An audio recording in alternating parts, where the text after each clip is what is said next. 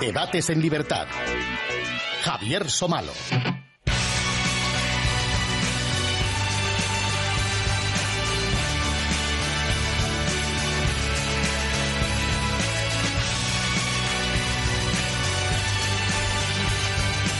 ¿Qué tal amigos? Muy buenas noches y bienvenidos a Debates en Libertad. El lenguaje, además de muchas otras cosas, es un arma poderosísima, sobre todo cuando no encuentra respuesta. Y la propaganda, de la que hemos estado hablando aquí muchos días, pues no deja de ser un determinado uso de ese lenguaje. Cuanto más totalitaria es esa propaganda, y quizá también cuanto más se recurre al apaciguamiento como respuesta, que también lo hemos visto, más se refina ese uso del lenguaje. Tanto que las palabras llegan a significar lo contrario. Ocurrió, y lo hemos eh, tratado en todos estos programas, con Lenin, ocurrió con Stalin, con Hitler y por supuesto con todos los escalones intermedios y posteriores a ellos. Y ocurrió muy especialmente con Mao. Pero si el gran salto adelante era la expresión antónima de lo que sucedió, les pido que sospechen algo todavía peor de aquello que se llamó revolución cultural. Dicho así, Cualquier persona que no esté muy interesada por la historia o que sea una víctima contumaz de algún sistema educativo, y en, nuestro caso, en el caso de España, son legión, pues eso de revolución cultural suena hasta bien. Para Mao todo era grande, empezando por él mismo, el gran timonel, la gran marcha o la larga marcha, el gran salto adelante, la gran revolución proletaria. Y lo único cierto es que grandes, y eso sí es verdad, fueron sus purgas y la cantidad de muertos que dejaron. Esta noche vamos a detenernos un instante en esa, por llamarla de alguna forma, década ominosa, aunque no se parece a la otra, entre 1966 y 1976, que de, de revolución tuvo solo lo más sangriento y de cultural todo lo contrario a la cultura, ya lo verán, o sea, su sustitución por el fanatismo doctrinario. Mao había sido relegado, luego veremos si ese término es correcto, a comienzos de los 60 por el gran batacazo que sufrió China tras el gran salto, ese que dejó la estela de 30 o 40 o quizá más millones de muertos. Liu Shaoqi y Deng Xiaoping, perdón por las pronunciaciones, tomaron las riendas del país, pero Mao se hizo fuerte en la verdadera sede del poder y comenzó a diseñar otra cosa grande, el gran golpe. El acto inaugural fue un baño en el río Yangtze, una cosa simbólica, en el que Mao, ya septuagenario, apenas podía asomar la barbilla por encima del agua, quizá como siniestra alegoría de lo que les esperaba a los que llamaban derechistas, traidores y contrarrevolucionarios, o sea, a millones de chinos.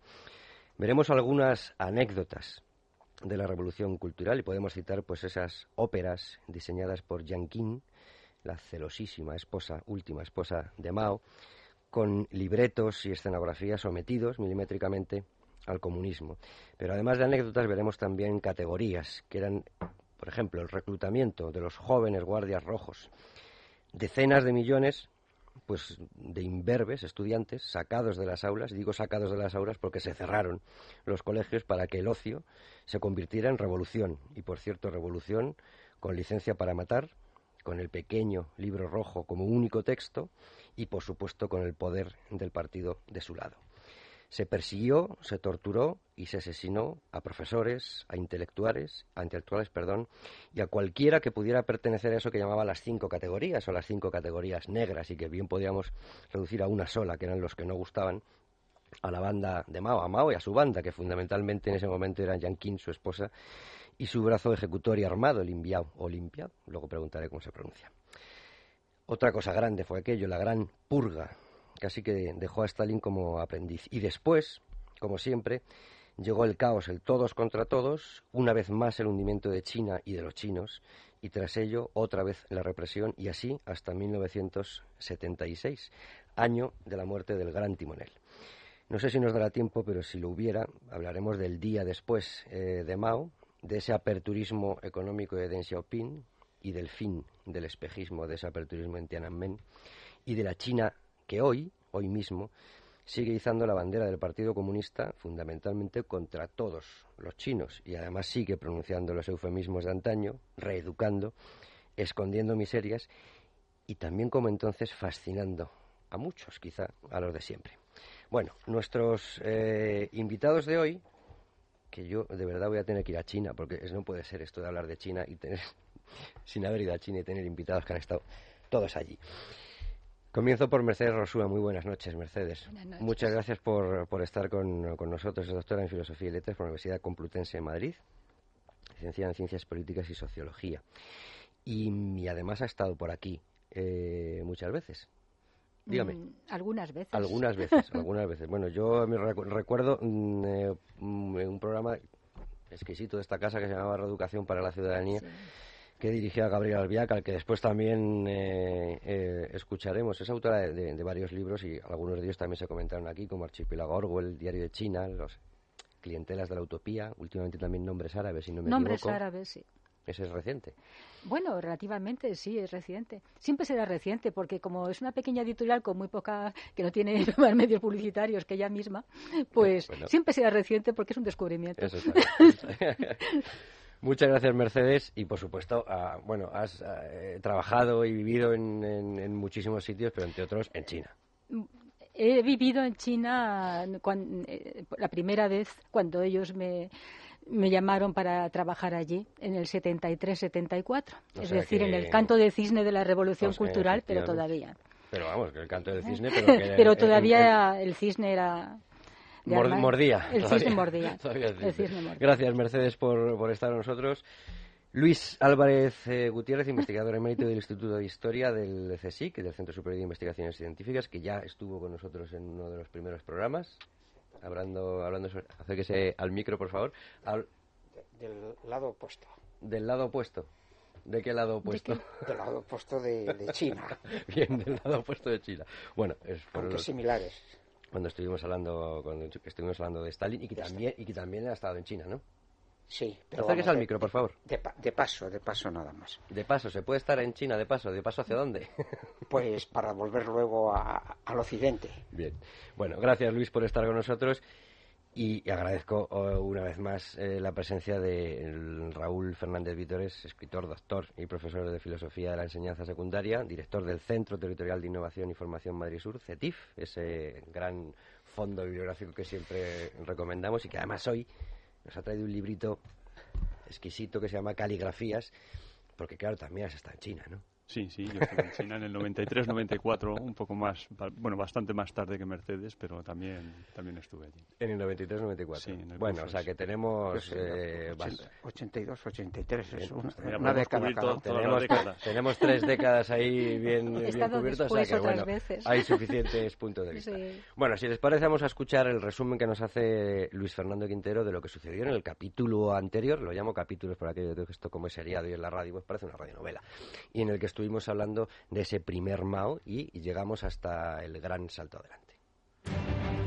El comunismo se extendió por Asia y tuvo su propia interpretación en los dictados de Mao Zedong, un campesino no precisamente humilde que se convirtió en el líder de una nueva disciplina, el maoísmo. Yo creo que tenía un cierto complejo de ser el, último emperador. Sí. Eh, ellos muchas veces, bueno, hay otros que dicen que es de Xiaoping.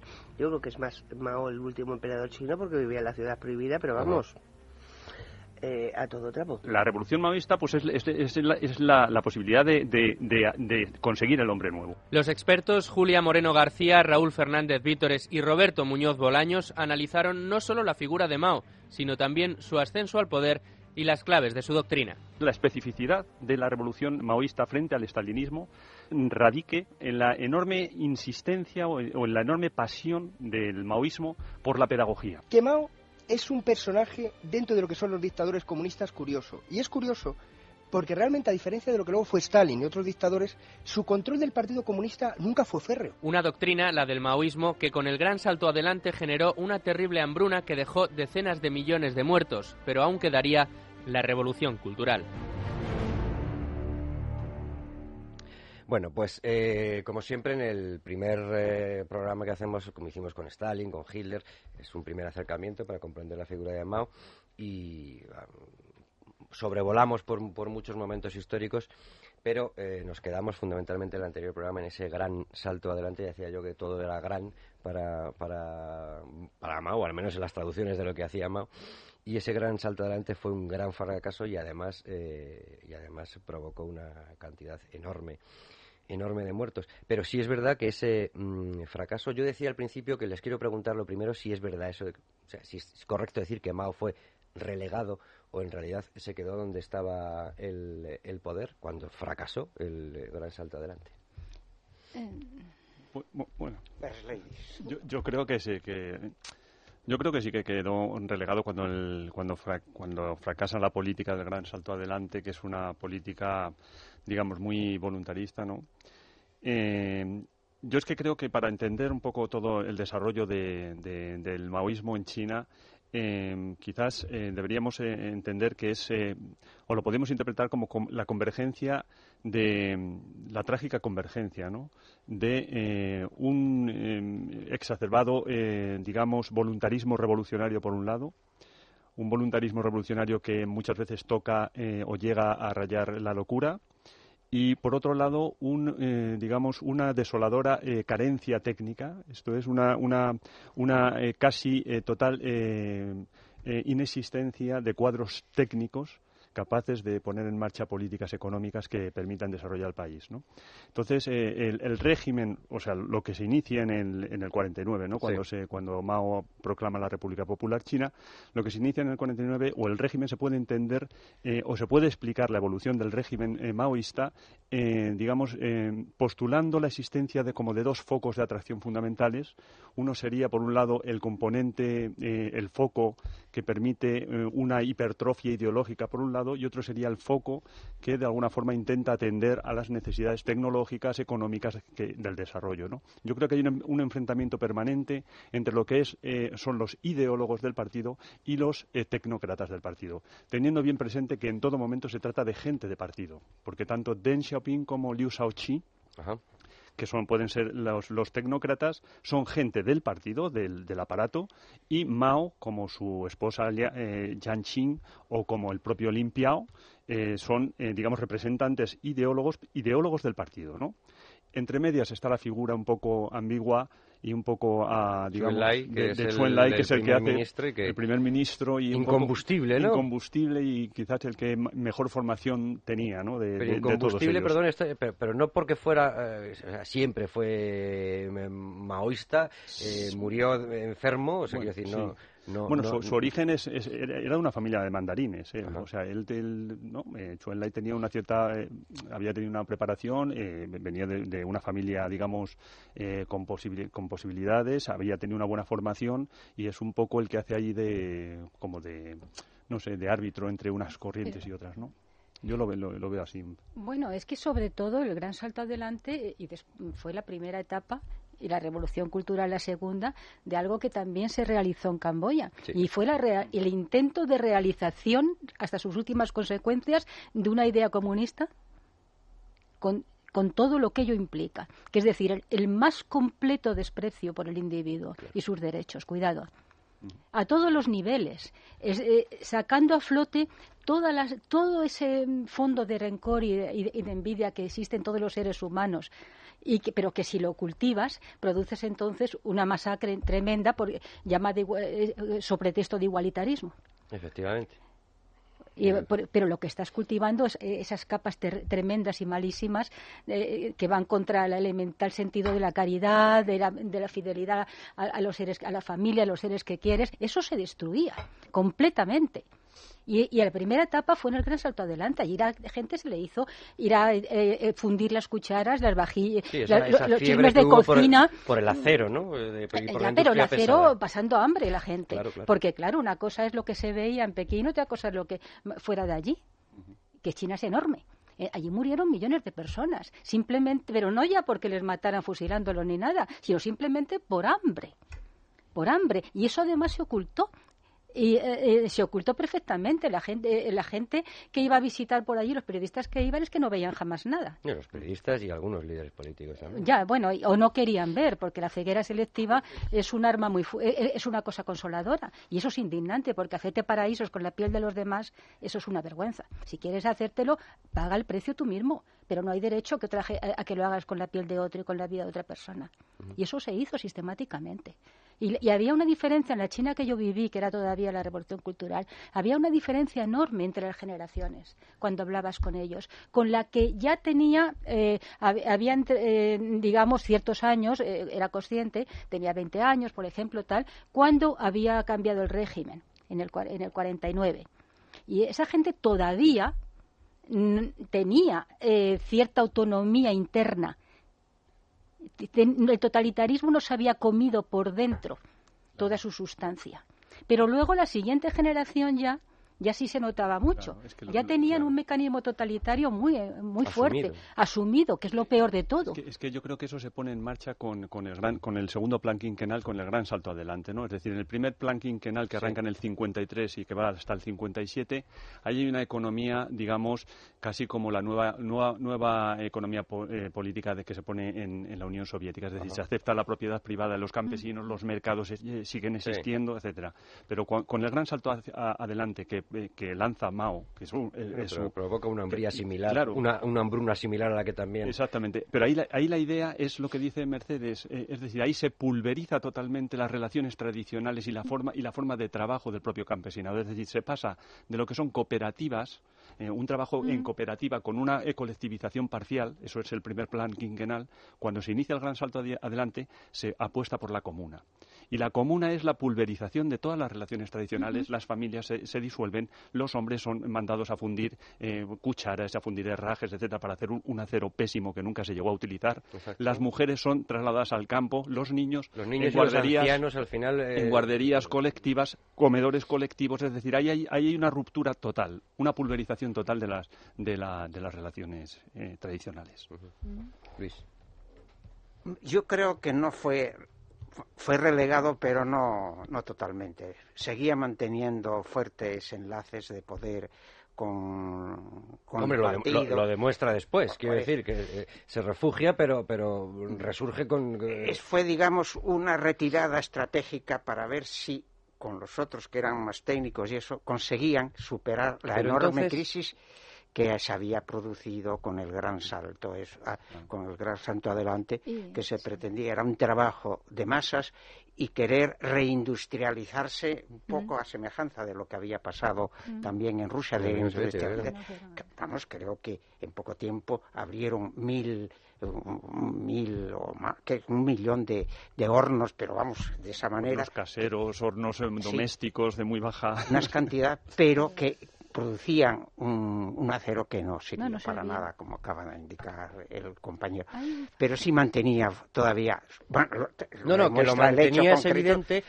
Eh, yo eh, a lo que me refería, como bien ha, distinguido Raúl, es a esos, a esos dos estratos. Uno, el, el, tecnócrata, el tecnócrata, el que el que sigue, y sobre todo con Deng Xiaoping, que sigue mm, eh, la estructura eh, de China como país, y otro el ideológico y el que realmente tiene poder en el partido, que es Mao. Mi pregunta era si él se retira eh, estratégicamente o es relegado. Yo creo que, un poco de un, poco, de, las, dos cosas, pero pero más yo creo que fue una retirada por parte de él, pero manteniendo siempre fuertes los sobre todo con el ejército porque fue a través claro consiguió eliminar al, que era jefe del Estado Mayor y que era formaba parte de la reforma y, consiguió imponer al limpiado, que, fue el que... Es que Pente Hua, que era precisamente el ministro al que hace referencia el ministro de Defensa, es el único que en, la conferencia del Lusan eh, le reprocha a, Mao eh, el fracaso de, las políticas impuestas en el Gran Salto Adelante. a finales del 58 ya Mao dice que bueno que esa política que se ha iniciado que hay que retocarla y tal. Y Pente Hua en agosto del 58 en esa conferencia le reprocha bueno que esto es un fracaso, que hay que poner, hay que tomar cartas en el asunto. Y ahí Mao se retrae un poco y entonces le cede la presidencia de la República a, Liu Shaoqi, eh. que es el que ya el tecnócrata. Y la mano derecha de Liu Shaoqi en todo momento a lo largo de toda esta historia es Deng Xiaoping O sea, este es el tecnócrata. Pero un tecnócrata, ojo, que cuando hablamos de Deng Xiaoping, hablamos de un tecnócrata del Partido Comunista Chino. No, no, eso claro, por supuesto. Eso siempre, ¿no? Siempre estamos hablando del Partido Comunista Chino, quiero decir. Y ahí, como le tenían gran respeto a Mao, por eso no le, no, no le relegaron totalmente, le mantuvieron todavía como figura más representativa de, de todo lo que había representado el movimiento comunista en China y claro, eso le sirvió a él de punto de partida para luego recuperar todo el poder. sobre, todo con la ayuda de, que fue su, su primera maniobra fue el ejército popular. Sí controlar el ejército popular. Y lo consiguió. No quería decir sí, perdón Sí, sí, No, adelante, No, quería decir que no hay que olvidar que, eh, que Rusia, la ruptura con Rusia, con la Unión Soviética, que eso, claro, fue cuando eh, eh, los rusos se quejaban amargamente del fanatismo de los chinos, de que, de que los puentes que, que, iban a construir, que les decían que tenía que ser según las máximas de Mao Zedong y, tal y que cual, y que aquello se caía, etcétera, etcétera. Entonces, los, rusos de Khrushchev, que, ya habían criticado a Stalin. No, pero me refiero que hubo la, la ruptura, yo, yo recuerdo hablando con gente que había trabajado con los rusos. Ellos la vivieron eh, los chinos mismos la vivieron dolorosamente porque encontraron que les habían abandonado. Eh, el, chino medio, el chino que había trabajado con ellos, no estoy hablando de los grandes cuadros, yo procuraba estar con ellos y hablar con los chinos, digamos, con la gente, mis amigos, la gente que, eh, con la que iba teniendo dentro de todas las limitaciones, pero lo más importante siempre es el individuo. Y a veces con los chinos se comete la inmensa injusticia del número. Parece que es un monstruo de 1.300 millones de personas y, ahí y, eso no se puede hacer. Lo importante es la persona, ella, donde esté, quien sea. Y, no hay que caer nunca en la trampa del número y ya está. Eh, porque allí puede pasar todas las barbaridades haciendo ese tipo de cálculos. En general, en general, Mercedes, en China y en cualquier totalitarismo que se cae siempre en el, siempre en el número. Y cuando se habla del holocausto se cae siempre en el, en el número. Y cuando se habla de las hambrunas en el número. Y, y, no en eso. Eh, cada, uno tiene una vida los autores que denuncian el totalitarismo siempre se fijan en, en, no en el número, sino en cada uno de las personas que, sufren. Mao no es que le tuvieran tampoco respetadísimo y todo esto. No era tan, tan inocente la cosa. Mao tenía táctica y tenía apoyos. Y cada vez se eh, era un gran estratega políticamente también y montaba las cosas muy bien y entonces se hizo una inmensa retaguardia. Él decía clarísimamente que podía ganar cualquier guerra porque como no le importaba echar por delante a millones que, calle, que fueran cayendo, aunque les mataran porque tenían muchos, eso lo decía él. Entonces Mao lo que, lo que hizo es formarse una retaguardia que ha llegado el momento echó encima de la gente más culta y más, eh, y más técnica y más preparada, que era todas las masas de fanatizadas del peligroso animal de los 20 años, de los jóvenes. Que eso es facilísimo. Cuando, cuando hablábamos, eh, yo insisto en pedir perdón por las pronunciaciones, ¿vale? Para, para eso estáis eh, los que sabéis. Cuando hablábamos de el fracaso de ese gran salto y de, y de Liu Shaoqi, ¿se dice? Liu, y de Deng Xiaoping, que atisban claramente ese fracaso, eh, supongo que solo atisban el fracaso económico. A ellos eh, lo, otro les da, les da más o menos lo mismo. Hombre, no sé, date cuenta que el, gran, salto, el, gran salto adelante también tiene un componente de azar muy importante. O sea que los más, vuelvo a la cifra, ¿no? A la anónima cifra, pero bueno, escalofriante cifra en cualquier caso. Los más de 30 millones de muertos que produce ese plan, ese plan el segundo plan quinquenal chino, eh, por supuesto, Mm, en un altísimo tanto por ciento tiene la responsabilidad una iniciativa política voluntarista, revolucionaria, absurda y, sin ningún anclaje en la realidad, ¿no? Eh, pero también, también acompaña mucho los factores, eh, digamos, meteorológicos del momento. Es decir, hay, hay en, el 59 se produce el desbordamiento del río Amarillo que provoca muchísimas víctimas, muchísimas víctimas que inunda muchísimos eh, cultivos, que provoca una hambruna por sí mismo. En el 60 estamos hablando de grandísimas extensiones de China con un una sequía atroz y todo esto eh, tiene su repercusión en, un cultivo muy escaso. Si a esto le unimos eh, la fanatización de los responsables locales que intentan cumplir las cuotas exigidas por, eh, por, Mao para poder exportar el grano y pagar la deuda que había contraído en el primer plan quinquenal el gobierno chino, pues entonces aquí tenemos una ecuación perfecta donde la gente muere, pero vamos, a mansalva. Por inanición. Sí. Claro. Entonces, aquí se junta todo. Los chinos, de hecho, dentro del régimen, cuando se hablaba del gran gran salto adelante, nunca hablaban del gran salto adelante, hablaban de los tres años de gran hambruna. Los tres, los tres años de gran hambruna, que son el 59, el 60 y el 61. Y ahí es donde, mm, básicamente, con los graneros, algunos graneros llenos, pero dedicados a la exportación y al pago de deuda, etcétera, pues se produce un fenómeno similar no tan intencionado como el que se produce en Ucrania en el año 32. no es tan intencionado como el Holodomor, quiero decir que ahí, que ahí ya sí que, se persigue hasta el último grano y se... ¿eh? Yo creo que ahí no, porque yo creo que la hambruna provocada por el estalinismo en, en Ucrania tiene un, eh, tiene un claro sentido anticulaki, es decir, es acabar con la desculaquización, hay que producir la desculaquización y esa resistencia hay que cortarla para poder implantar los kolhos. Pero aquí no hay no está ese, esa, esa, digamos, esa antipatía por el campesinado porque, entre otras cosas, la revolución... Es derivado claro, es una, es una revolución campesina. Lo que sí hay es una tremenda metedura de pata y una cerrazón por parte de algunos y, una desconsideración total por parte de algunos responsables políticos chinos, comunistas, eh, por la vida humana. Eso sí, sí que lo hay. Pero también se une el factor este azaroso de, de, las, de las inundaciones, de la sequía, etcétera, que produce todo esto, ¿no?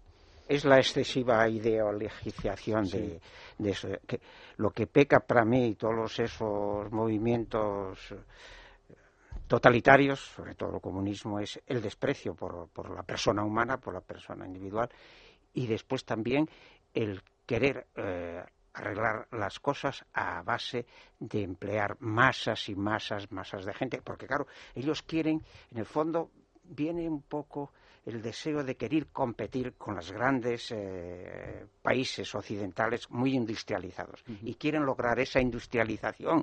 Ah, en cuatro o cinco años. Y claro, y entonces, como todo eso es imposible, pues... Por la fuerza de las masas, ¿no? creen, Que, creen que con la fuerza de las masas se consigue eso. Y claro, em. eso requiere un desarrollo, un tiempo y una preparación técnica, que es la que carece.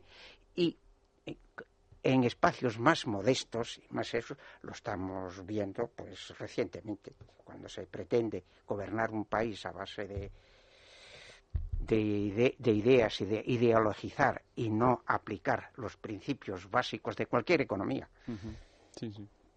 De inocente tenía poco, yo creo, ¿eh? Mm. y de causas naturales en parte sí, pero en China siempre las ha sabido regularmente, ha habido fenómenos de, esto. Esto era inconmensurablemente mayor y además la simiente y el, ambiente que dejó eh, fue muchísimo peor que, que ninguna otra catástrofe natural, porque dejó un grado de censura, de anulación completa de las personas, robándoles parcelas insustituibles de sus vidas, mandándoles años y años luego al campo.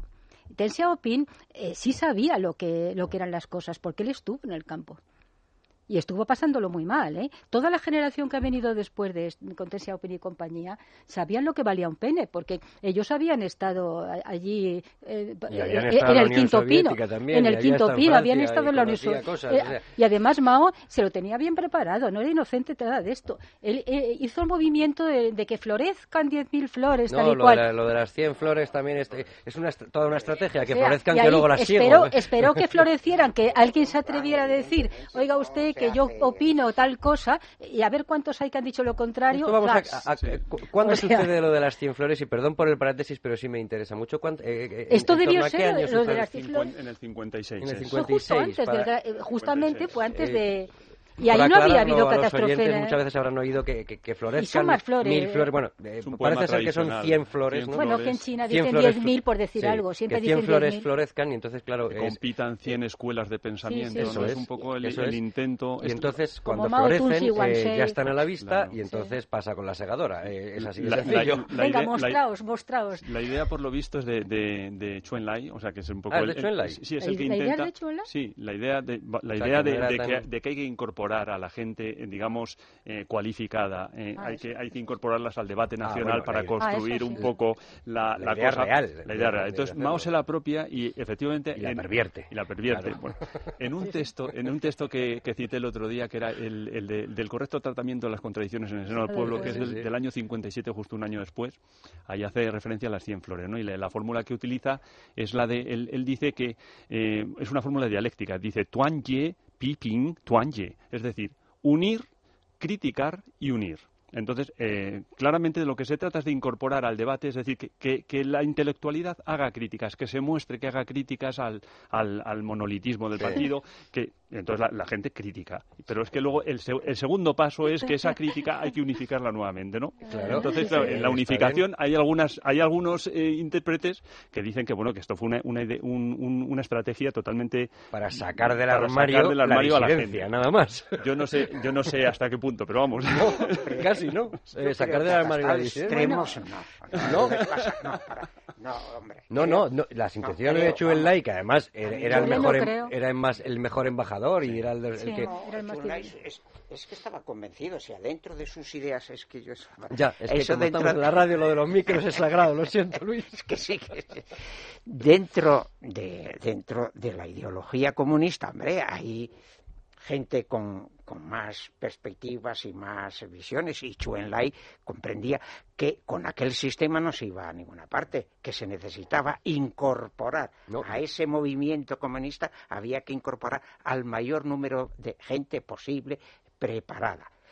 Lo que pasa que, claro, salen a la palestra y se les ve y cuando viene el movimiento, digamos, para reprimir... salen, salen a la luz y les ve el gran timonel, entonces... responde un poco a, todo lo que ha pasado en el movimiento comunista. Los revisionistas, las tendencias revisionistas, que luego vuelven los, digamos, los que anhelan o aspiran a esa edad de oro inicial, quieren acabar. Y entonces, claro, salen los revisionistas y como eso no encaja demasiado con las ideas básicas, las ideas base, pues viene la represión y eso. Pero no creo que se haga, puede ser que sí, eh, hay para todo, pero no creo que fuera para hacer salir, digamos, a toda esa gente y poder luego acabar con ella. Creo que... Es lo que hizo.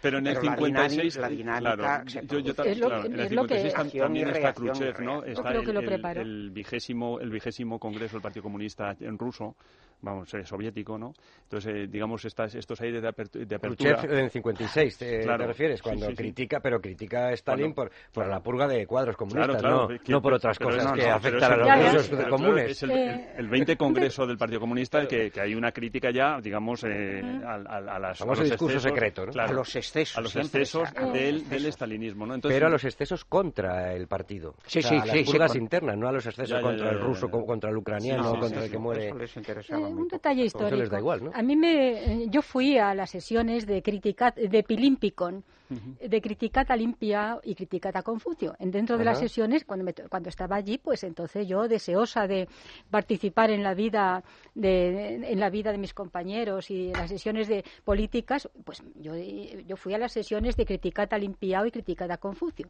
por ejemplo. ¿En el, en 73? Sí, sí, sí, sí. sí. Al 73, Confucio lo entiendo porque le criticaban igualmente, pero Limpiao... Eso es muy divertido, Pilimpicón, una cosa que se llama así, como no vas a ir? Entonces, eh, entonces evidentemente. Y hasta el más, y yo no me creo las inocencias ni me creo nada de eso. porque, porque hasta el más, hasta el más lerdo, recién llegado, y yo, no estaba en un partido ni fanatizada ni nada, pero yo quería un mundo mejor, así de tonta que es una, ¿no? Y entonces, y ahora bien, me indignaba rápidamente cuando veía que, que la gente la trataba al mal y todo eso, me indignaba y ya no me creía nada. Entonces, eso también.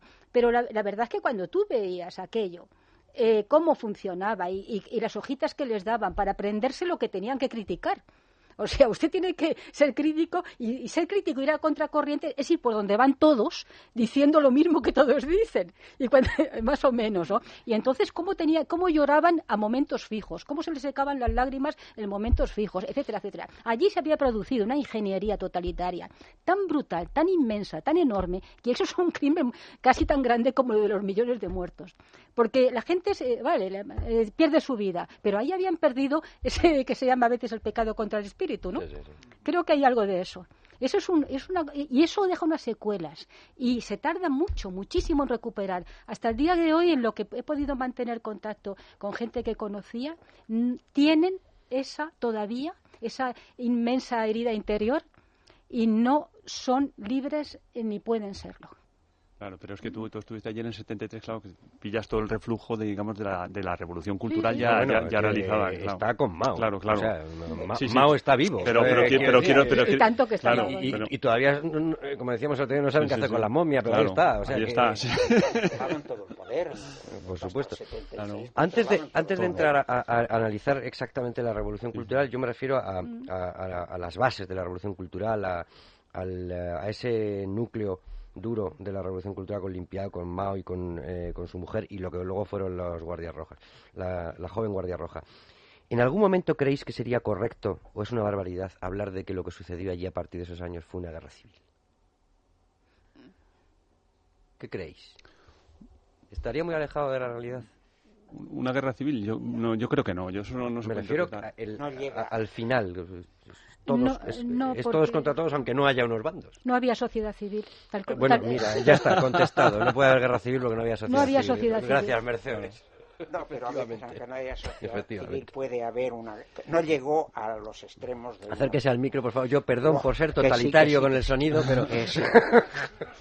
al paredón. Venga ya, hombre. Guerra civil en el término en que sentimos, en que entendemos, entendemos guerra civil, no propiamente, pero que sí hubo un choque de lucha de, de, facciones, de sectores, pero sobre todo lucha por el poder, pero dentro de dentro del partido. dentro del partido, claro. Dentro del partido. Porque si se ve eh, de las grandes figuras fueron, fueron pocos los que fueron, digamos, pasados por las armas, muy pocos, y pudieron recibir palizas y tal, pero así fusilados y condenados hubo pocos, hubo, hubo muy pocos. Es decir, que la cúpula de la, purga de, altos cargos en el Partido Comunista fue bestial, ¿no?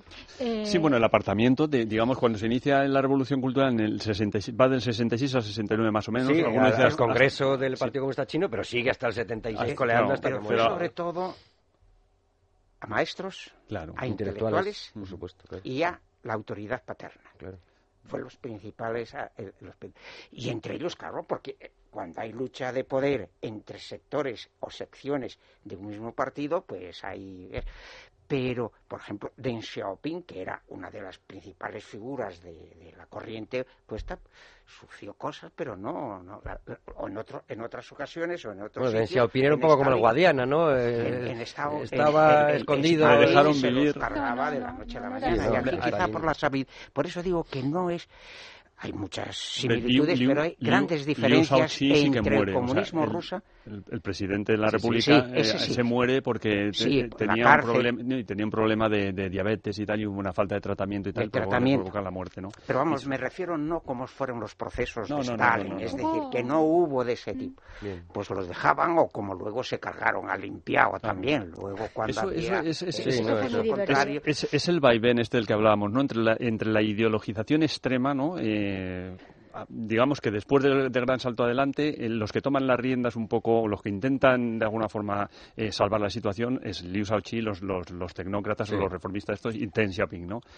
Cuando comienza la revolución cultural, claramente un misil dirigido por el, por el gran timonel. Bueno, ahí empieza con la revolución cultural el culto a la personalidad de Mao. empieza, es, una creación de limpiao y empieza, es un misil teledirigido contra precisamente estos tecnócratas que de alguna forma están adoptando la vía del el, un desviacionismo eh, capitalista, ¿no? Según, según las, palabras del propio Mao, ¿no? Derechista. Derechista. Entonces, es quitárselos del medio, ¿no? Es volver, volver otra vez al centro de poder los ideólogos, ¿no? Frente a los tecnócratas. Los tecnócratas son apartados, es, expulsado junto con Liu Shaoqi en el 69, lo mandan fuera y Liu Shaoqi, eh, como consecuencia de los malos tratos o de la cárcel y de la falta de tratamiento, muere, ¿no? Entonces hay un relegamiento de los tecnócratas que luego vuelven a resurgir claramente cuando, bueno, cuando muere Mao. Después, de, después ya de la muerte de Mao. Pero la diferencia es que Stalin eso lo sometía a procesos y los pasaba por el paredón. Y aquí no, aquí los relegan, y los hacen pasar todo lo que hay que pasar. ¿eh? Y si no a ellos, a veces pues a sus hijos, al hijo de, de, de, Xiaoping lo tiraron por una ventana y quedó un balcón, parapléjico. es decir, que, pero que hay diferencias, hombre, estamos analizando eso y hay que, hay que ver las diferencias entre un fenómeno como es el de la Rusia soviética y el fenómeno de China. El eslogan de justamente eh, tiene mucha razón. El eslogan era de la revolución cultural eh, de Mao fue fuego contra el cuartel general.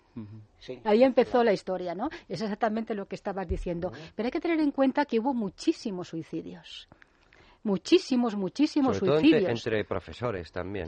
Cualquiera que tuviera un cerebro y lo utilizara y que encima lo uniera a las cuerdas vocales, eh, evidentemente. si lo unía a las cuerdas vocales casi no hacía falta suicidarse. Tenía muy poco por venir.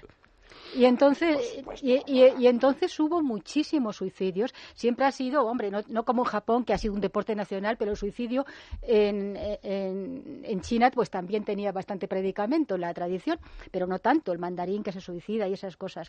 Pero vamos, con el, Mao siempre tuvo a gala que él era muy diferente a la Unión Soviética, que él no mataba a la gente, ni la, ni la torturaba, ni eh, que sí lo hacían, claro que lo hacían, pero no, no de esa manera como la Unión Soviética. Era, era, no sé si peor, pero era muy malo también. Porque lo que se trataba era de quebrar los huesos del alma uno a uno y dejarte ahí. Al componente ideológico. Y ya no este te moverías. Es, peor probablemente. No sé si es peor, porque una vida es, vale más que nada, ¿no? Esté como esté la gente. Pero eh, pero no hay que dejarse tampoco engañar. Pues si lo dejas sin vida también es... Ya, es hay formas de matar que el muerto está en pie, ¿no? Eh, entonces hay que tener cuidado porque totalitarismo ahora justamente va por ahí. El totalitarismo de todos los tiempos. Eh, mm, ahora, más. Esos matices de diferenciación de matices que en unos casos pues es hacerles unos procesos públicos y humillarlos públicamente y, luego fusilarlos. Y otro pues es relegarlos socialmente claro que es, sí bueno eh, la Unión Soviética eh, eh, los juicios eran todos una farsa pero pero, pero, se escribía a niveles, exactamente cuál era su delito. de jerarcas, a nivel de jerarcas. Es que yo creo que hay que distinguir porque en la revolución cultural los, juicios públicos y, los juicios de los jóvenes guardias rojos en, en, las aldeas vamos ahí ahí la, la confesión estaba a la orden del día se les hacía firmar, se les hacía claro, los carteles, o sea que había... los propios guardias rojos que cuando le estaban hartos de que les habían mandado, porque era muy bonito, claro, los pobres nunca se habían visto en otra, libres de ir por ahí, tal y cual, jóvenes, pues claro, se marcharon eh, encantados de la vida y, se pudieron de asco en, todo, en todos los sitios ahí donde en los pueblos en que los habían mandado. Quien tenía enchufes y dinero en la familia, volvía. Quien no, hay películas estupendas sobre esto, ¿no? Siu Siu, o incluso Amor bajo el espino blanco. Amor bajo el espino blanco, que todavía en algunas salas se está Siu, viendo en Madrid. Siu, que es una excelente película. Y estas, claro, no aparecen ahí en gran pantalla, que caramba. Estos pobre gente, eh, que eran miles y miles y millones, quien pudo volver, volvió, pero muchos se suicidaron perdón, porque vieron que no tenían esperanza de volver y las chicas estaban hartas de ser violadas y, ofrecerse a los jerarcas locales a ver si así conseguían el permiso para volver, porque no tenían ninguna esperanza de poder volver a, a la ciudad, sino si no les daban el papelito de residencia y de trabajo para volver. Y, esto ahora está saliendo, porque de China se sabe muchísimo menos que de la Unión Soviética. por supuesto. Y además de la Unión Soviética se han abierto algunos archivos y de China, si acaso, se han cerrado. ¿no? Eh, oh, Hombre, siguen todavía hablando. pero, claro, pero eso se produce también cuando se desborda el fenómeno de los guardias rojos, luego para mm. encauzarlos a esos, a muchos millones de esos guardias rojos los, los enviaron a sitios lejanísimos a de... tal del inmenso territorio chino. Claro, es que en la Unión Soviética y en China, eh, en algunos casos no hacía falta la ejecución, eh, eh, el asesinato, con mandarle a, Siberia, por ejemplo. En otro caso al tío, pues era prácticamente tener un, muerto asegurado sin cargar tú con la responsabilidad de haber asesinado absolutamente a nadie. Bueno, vamos a hacer una muy breve pausa y no se preocupen los oyentes porque han oído hablar de la Guardia Roja, de la mujer de Mao, de limpiar todo esto, lo vamos a ordenar ahora para ver cómo se hizo ese cóctel, cómo se vaciaron las escuelas, cómo, por cierto, y eso nos puede hablar muy bien Mercedes, ese igualitarismo que hay en las escuelas, el, quejarse por los, eh, por los exámenes, porque hubiera un esfuerzo, porque oh, simplemente por el mérito, que nos, suena un poco a luego líneas, líneas pedagógicas eh, que algunos eh, todavía se siguen sufriendo. Bueno, pues eso pasó entonces y por eso digo que sigue pasando ahora. Pues hablaba yo al principio de los escalones intermedios y posteriores a los totalitarios. En nada, en unos segundos estamos aquí otra vez. Debates en libertad. Es radio. Bueno, pues enseguida entramos en, eh, en, la Guardia Roja, en comprender lo que sucedió, en comprender cómo jóvenes entre los 14, 20 años, pues eh, descubrieron que cerrados los colegios, que mejor, y con carta blanca, casi decía licencia para matar, pues magnífica revolución aquella. Y eran millones y pues se dedicaron a, con su libro de texto, que era el pequeño libro rojo, el libro rojo este en el que había que citar continuamente en la mano, siempre, además tamaño pequeñito, para poder llevarlo encima incluso parar a la gente en la calle y hacerles recitar de memoria eh, frases eh, de Mao, quiero decir que era el culto eh, a Mao, el maoísmo en estado puro. Y si recuerdan, en el anterior programa estuvimos hablando con César Vidal precisamente sobre la, religión, sobre Confucio, sobre, sobre, el taoísmo, sobre algo del budismo, y habíamos empezado a hablar sobre la posible amenaza que, que para que para China supone que para el régimen, perdón, suponía, pues por ejemplo, religiones como, como, como el catolicismo o el protestantismo, el cristianismo en, en, suma. Porque bueno, sobre todo el catolicismo tenía una jerarquía, una organización y eso podía ser una amenaza eh, para Mao. Más partidario, si acaso, de, del, eh, del ateísmo y por supuesto del culto a una persona que era Mao nada más. Le preguntamos por estas amenazas y por el ateísmo científico a César Vidal desde Estados Unidos, que ya le falta poco para venir, y esto fue lo que nos contestó. La llegada de los misioneros cristianos, tanto protestantes como católicos a China, tuvo un éxito verdaderamente sensacional. De hecho, cuando se produce la victoria del comunismo ya a finales de los años 40, inicios de los años 50 del siglo XX, existen en China importantes comunidades cristianas, tanto católicas como protestantes. Comunidades con las que se enfrenta inmediatamente Mao Zedong porque considera que implican una visión crítica frente a lo que él quiere hacer. Y en cierta medida había razones para ello. En el caso del catolicismo, obviamente no iba a permitir, con su idea de ser una religión jerárquica cuya cabeza visible se encuentra en Roma, que otra persona marcara el rumbo de la Iglesia de una manera césaropapista. Y en ese sentido, una de las primeras medidas religiosas de Mao Zedong consistieron efectivamente en que la Iglesia católica quedara separada de la obediencia a Roma, que pudiera continuar con sus ritos, pero que no existiera ese vínculo que existía con el Vaticano y que por lo tanto se convirtiera en una Iglesia católica cismática. En el caso del protestantismo, el miedo era también mayor, porque la presencia era más extendida y sobre todo porque había personajes de la historia reciente de China que eran conversos al protestantismo. Era el caso de Sun Yat-sen, el fundador del Kuomintang, y era también el caso de Chiang Kai-shek. Y en ese sentido, el peligro para Mao era no solamente religioso en el sentido de intentar controlar la sociedad totalitariamente, sino también políticamente. ¿Qué es lo que fue sucediendo con el paso del tiempo?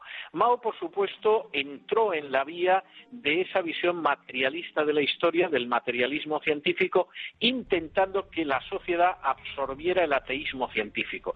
Pero ese ateísmo científico encajó muy mal con la sociedad china. Y de hecho lo que se fue produciendo fue una especie de transmutación espiritual. Primero Mao se convirtió en el gran emperador para centenares de millones de chinos, dotado incluso de poderes mágicos, poderes mágicos que no solo estaban en el hecho de que supuestamente él podía absorber la fuerza vital de aquellas vírgenes que se acostaban con él y que de esa manera le permitían vivir más lejos, sino también el hecho de que hubiera chinos que utilizaban el libro rojo de Mao para con él intentar curar a la gente de manera milagrosa, colocándoles, por ejemplo, el libro en la cabeza en la idea de que eso operaría algún tipo de curación prodigiosa.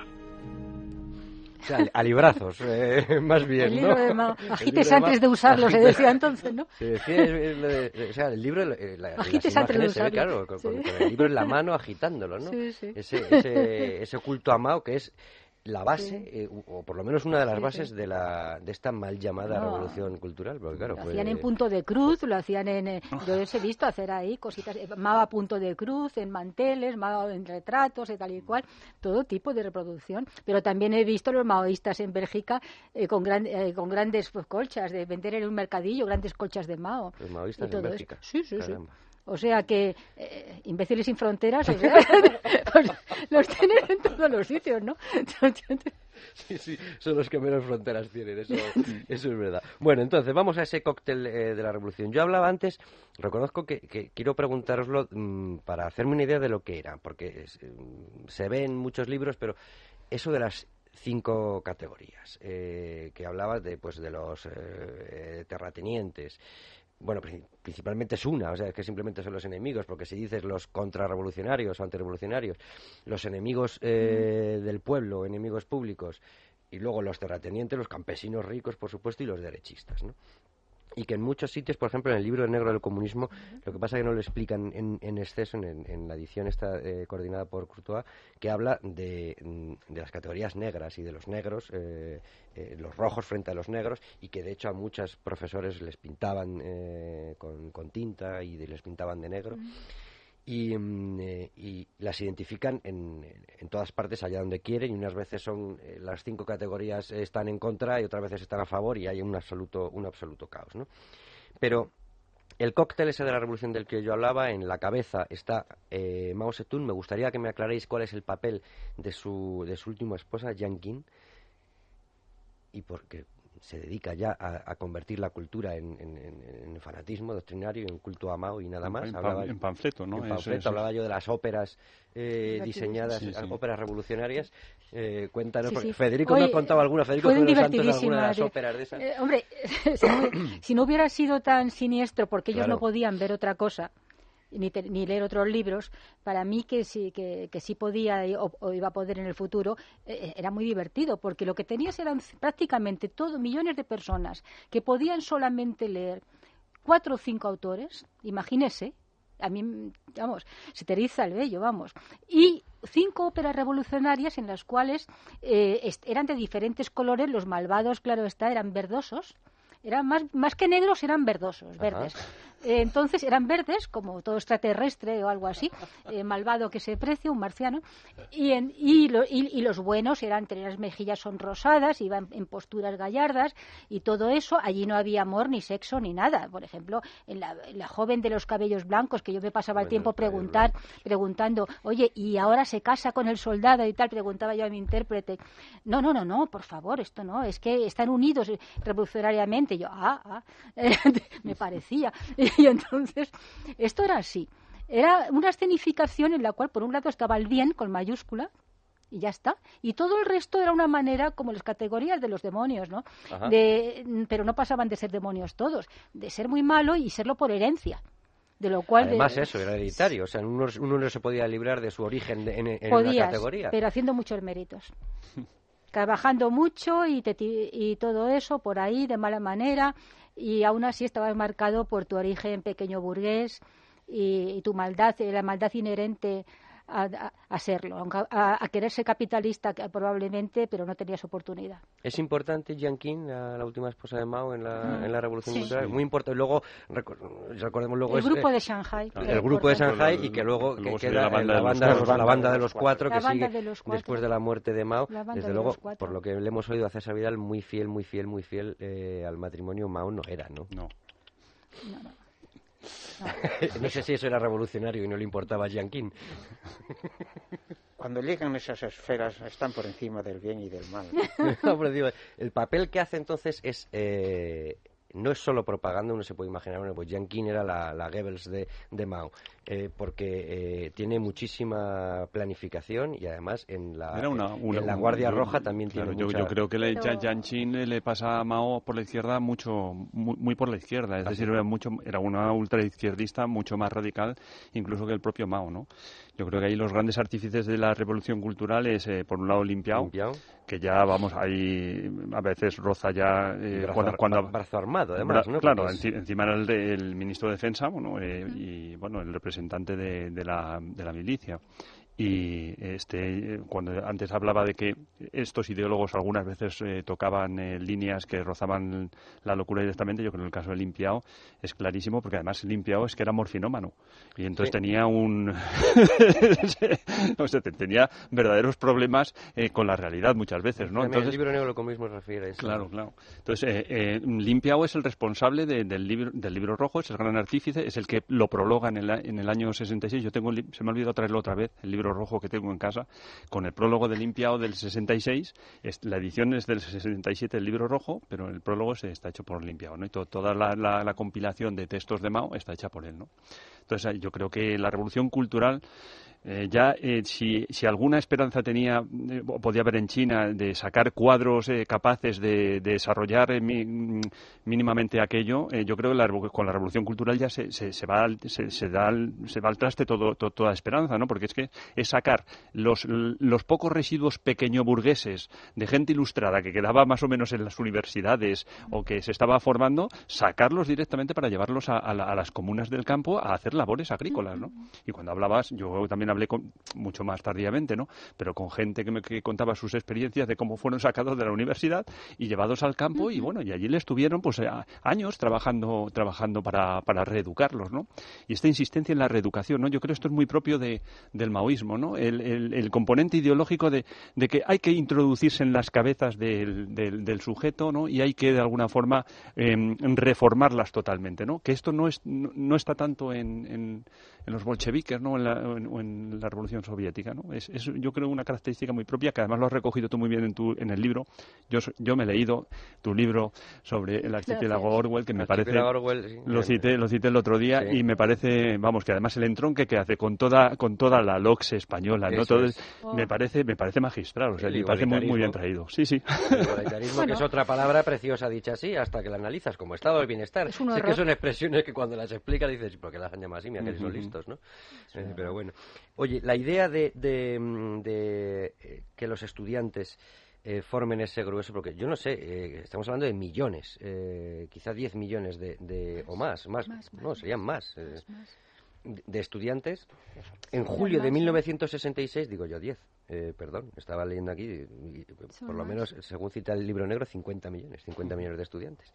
Julio de 1966 se cierran los centros de secundaria, se habían suspendido los exámenes, se había criticado que hubiera que hacer, que, que, hubiera que estudiar a expertos, cuando no había expertos en nada, lo único que había que hablar era de Mao y, de, y del comunismo. Y entonces eh, las escuelas dejan de ser escuelas, se convierten en hervideros de, de, una revolución que no se sabe lo que es, más que antiintelectualismo. Empiezan a surgir auténticos pogromos contra profesores, con torturas, no es una exageración, hay torturas en clase, hay asesinatos, suicidios, hay suicidios, y luego a los a los estudiantes eh, quién se le quién se les une obreros jóvenes quizá que tienen menos recuerdo de lo que de lo que ha sido eso y sobre todo quién controla eh, a la joven guardia roja como, como un todo o si eso es un caos que cada uno va por, por su lado. Pienso que fue utilizada como arma revolucionaria, pues claro, son esas masas de, de entre 12 y 20 años que además se les daba un papel protagonista en la escena política, pues es muy fácil de manejar. Y yo creo que fue, vamos, eso muy conscientemente, fue, digamos, la segunda arma. Al otro fue el ejército, porque no hay que olvidar que ese libro rojo lo organizó, vamos, por orden de limpiado, para adoctrinar a los soldados antes y fue luego utilizado para, para, los jóvenes, pero primero fue para servir, adoctrinar, preparar al ejército, que era la gran fuerza. Y luego se utilizaron a los jóvenes, naturalmente, lanzarlos contra los que representaban la autoridad, profesores, maestros, padres, pues que además considerando que eran... Pero me refiero a que no había una organización clara, ¿no? Em, o sea, no estaban mm, jerarquizados, organizados. Sí, o sí lo estaban. Bueno, habría eh, como organización digamos, la gran, sobre todo la, la mujer y limpiado, lanzaron esa idea. Pero ya luego, luego no creo, vamos, no pienso que hubiera una organización estricta para lanzarlo. Sí, Mercedes. Fue un poco anárquica. más quisiéramos. Me parece que no fue tan, eh, tan desordenado, ni mucho menos. Ah, y consiguió sus fines por, eh, durante un tiempo, desde luego. Y cuando se consiguen los fines también no es tan desordenado. Entonces, Pero no eh, estaban jerarquizados, sí, ¿no? sí, lo estaban. Sí lo estaba de la siguiente manera. Eh, porque Chan Chin, que era mujer de Mao, la manzana azul, eh, que tiene el apodo, ¿no? en cierto momento había sido actriz. Ella lo suyo no, era un cerebro ni mucho menos, ni, creo en absoluto que fuese mucho más izquierdista ni nada de eso. Ella representaba unas ideas muy elementales, que eran las de Mao, para arrasar con lo que podía quedar de, de individuos con lo que no fuera totalitario, así de sencillo. Ella eh, era buena en escenografía, lo suyo era la escenografía. Lo que montaron en la Revolución Cultural fue una gran escenografía. Muy, eh, muy embriagadora en el sentido de borrachera. y entonces pusieron en escena millones de figurantes y eso lo hicieron muy bien, porque en la China previa, pues vamos, de Mao, pero previa a esto, no se podía viajar por ahí, ni mucho menos tener permiso de residencia, de viaje, y de repente millones de jóvenes y miles se encuentran con que tienen transporte, que, que pueden viajar, que pueden relacionarse con otros. Y todo, aquello fue, vamos. O sea, el partido Qué maravilla, claro, claro, claro. No, el partido, el grupo de, eh, de Mao que estaba montando esto. Entonces ponen en escena todo esto, ellos allí tal y cual, me han encantado de la vida. Eh, fuego contra el cuartel general.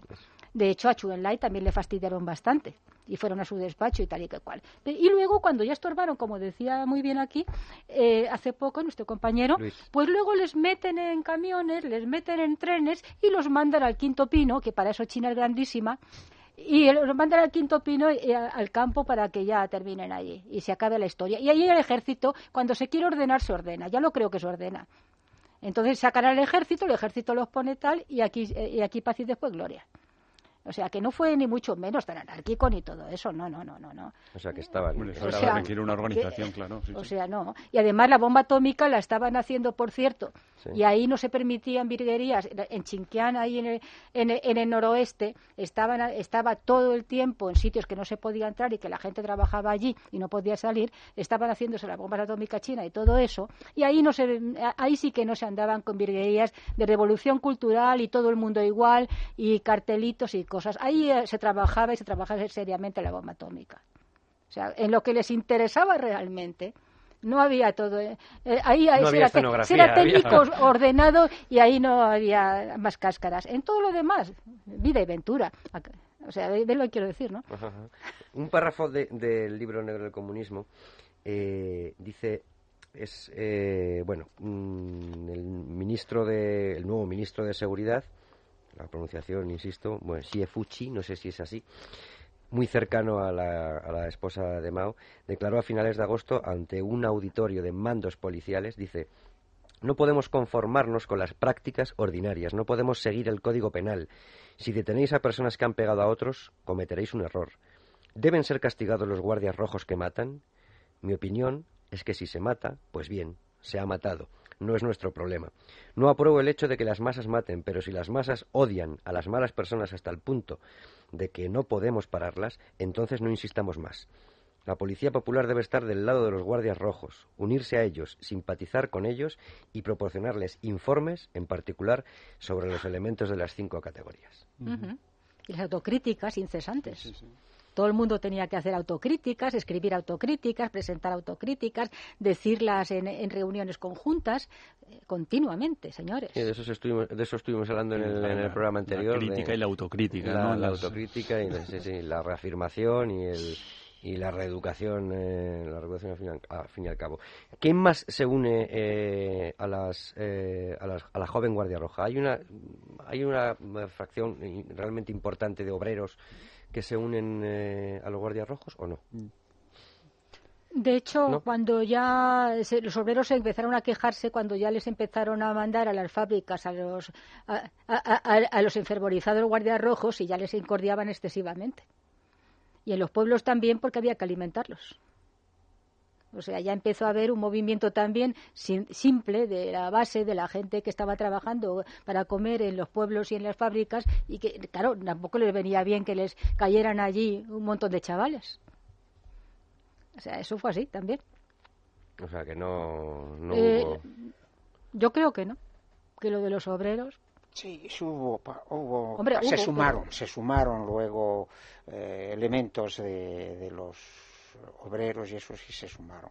Pero no era, quiero decir que entonces no era, no era representativo. Bueno, no, eh, no eh, claro. Los, y masas. Los que aparecen como tal son los jóvenes y son los que eh, luego airearon todos los medios de difusión occidentales y es, pero también se incorporaron cuando, digamos, en el momento de mayor esplendor de este movimiento, mm. se sumaron otras personas, obreros o no, participaban todos a ver, a perseguir a los a esos revisionistas, derechistas. Sí, sí, en mi instituto iban, el grupo de enchufados, comisarios políticos, obreros, iban al instituto allí a, hablar y todo eso, y claro, los enchufados de siempre, como aquí con la LOXE, ¿no?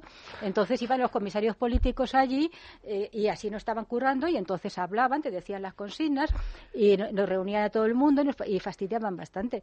Pero, pero sobre todo ellos estaban mejor porque no tenían que trabajar en torno a 66, 67 empieza a haber, eh, claro, eso se, supongo que se veía venir, enfrentamientos internos, aquello es una, una, una masa, empieza a fallar todo, como quizá como empezó a fallar en el Gran Salto Adelante, no puede ser que todo esté sin estructura de ningún tipo, de hecho, si no me equivoco, hay que volver a abrir eh, centros de enseñanza, porque aquello no puede seguir así, mm. y en cierto modo se retoma el orden, entiéndanme, entre comillas, el orden, que es decir, la represión de nuevo eh, maoísta, para intentar recuperar eh, otra vez el rumbo. ¿Cómo sucede, ¿Cómo sucede eso en realidad? Se recupera, no se recupera, a quién se utiliza para que se recupere aquello, hay más represión aún, entramos en la espiral de siempre. Yo creo que cuando tratas de recuperar, yo creo que e, eso ya es irrecuperable, ¿no? Pasa un poco como con la LOXE, ¿no?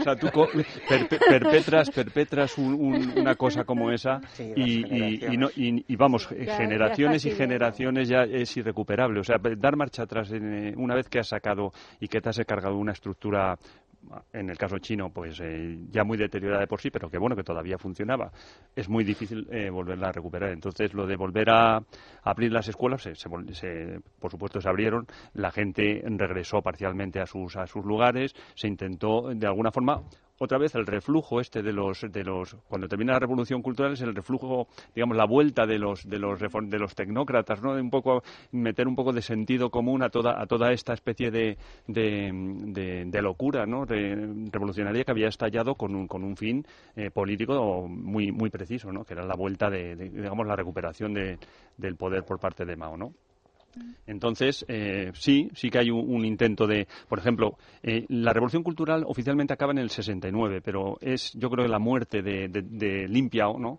Cuando, bueno, que intenta... Pero en el 69 se nota algo que dice en el noveno congreso del Partido Comunista que en, realidad se da por finalizada, yo no sé si cronológicamente la revolución cultural, pero nada más lejos.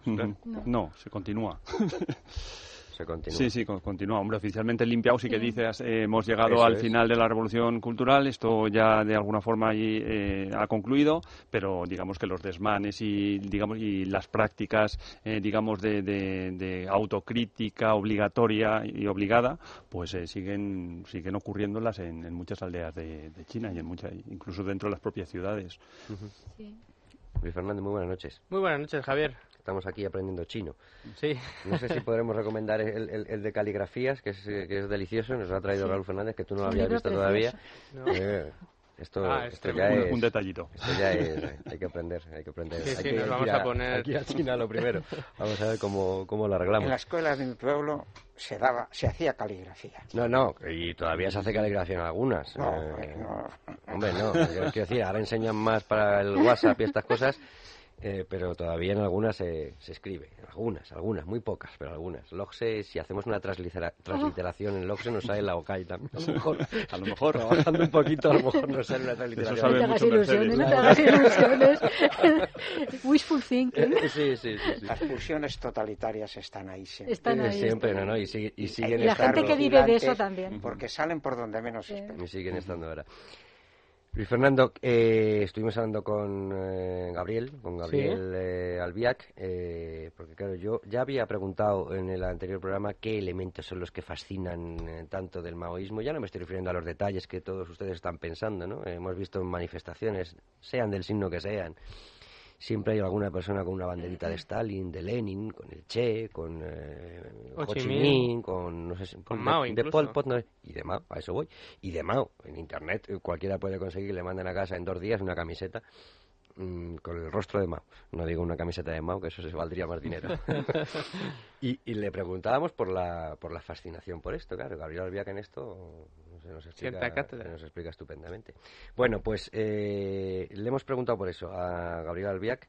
Yo no sé si alguno de ustedes ha tenido alguna vez fascinación por Mao. Yo creo que de aquí ¿En algún momento de vuestras vidas tuvisteis algún tipo de fascinación por Mao? Yo cuando adolescente, yo estuve, ya os conté en, el programa pasado, yo estuve militando en una, en una organización eh, maoísta, en las juventudes, eh, la Unión de Juventudes Maoístas, que eran las juventudes del, eh, de la ORT, de la Organización Revolucionaria del Trabajo. Yo estuve militando ahí y, sí, sí, sí, era la fascinación por, por la, alternativa no estalinista al comunismo, ¿no? Es decir, todas estas historias Tenía 15 años también, es un pecado de adolescencia, adolescencia, ¿no? A mí ya me he cogido mayorcito ya. Te cogido más, mayorcito.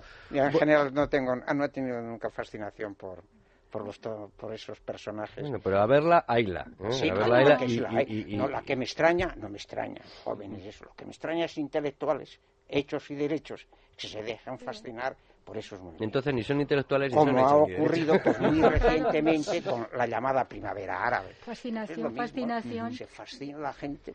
Yo no tenía fascinación, pero sí que como vivía muy duramente y bueno, estaba por ahí por Europa trabajando y pasé hambre y pasé frío y pasé de todo, pues pensaba que podía vivirse mejor y que tenía que haber una posibilidad de, de que se, de sistemas en que, que, no fueran tan injustos y que, y, que se redistributivos, ¿no? No, no, no, no pensaba en eso. Siempre tenía claro que tenías que ganártelo, pero pensaba que podía haber otras cosas y por eso fui. Pero fascinación así, no, yo no pasé, por ejemplo, del póster de Mao llegué, pero a la colcha de Mao no pasé. A la colcha ya es demasiado. o sea, y ya es, lo que me tranquiliza un poco, ¿no? que el paso ese no lo di.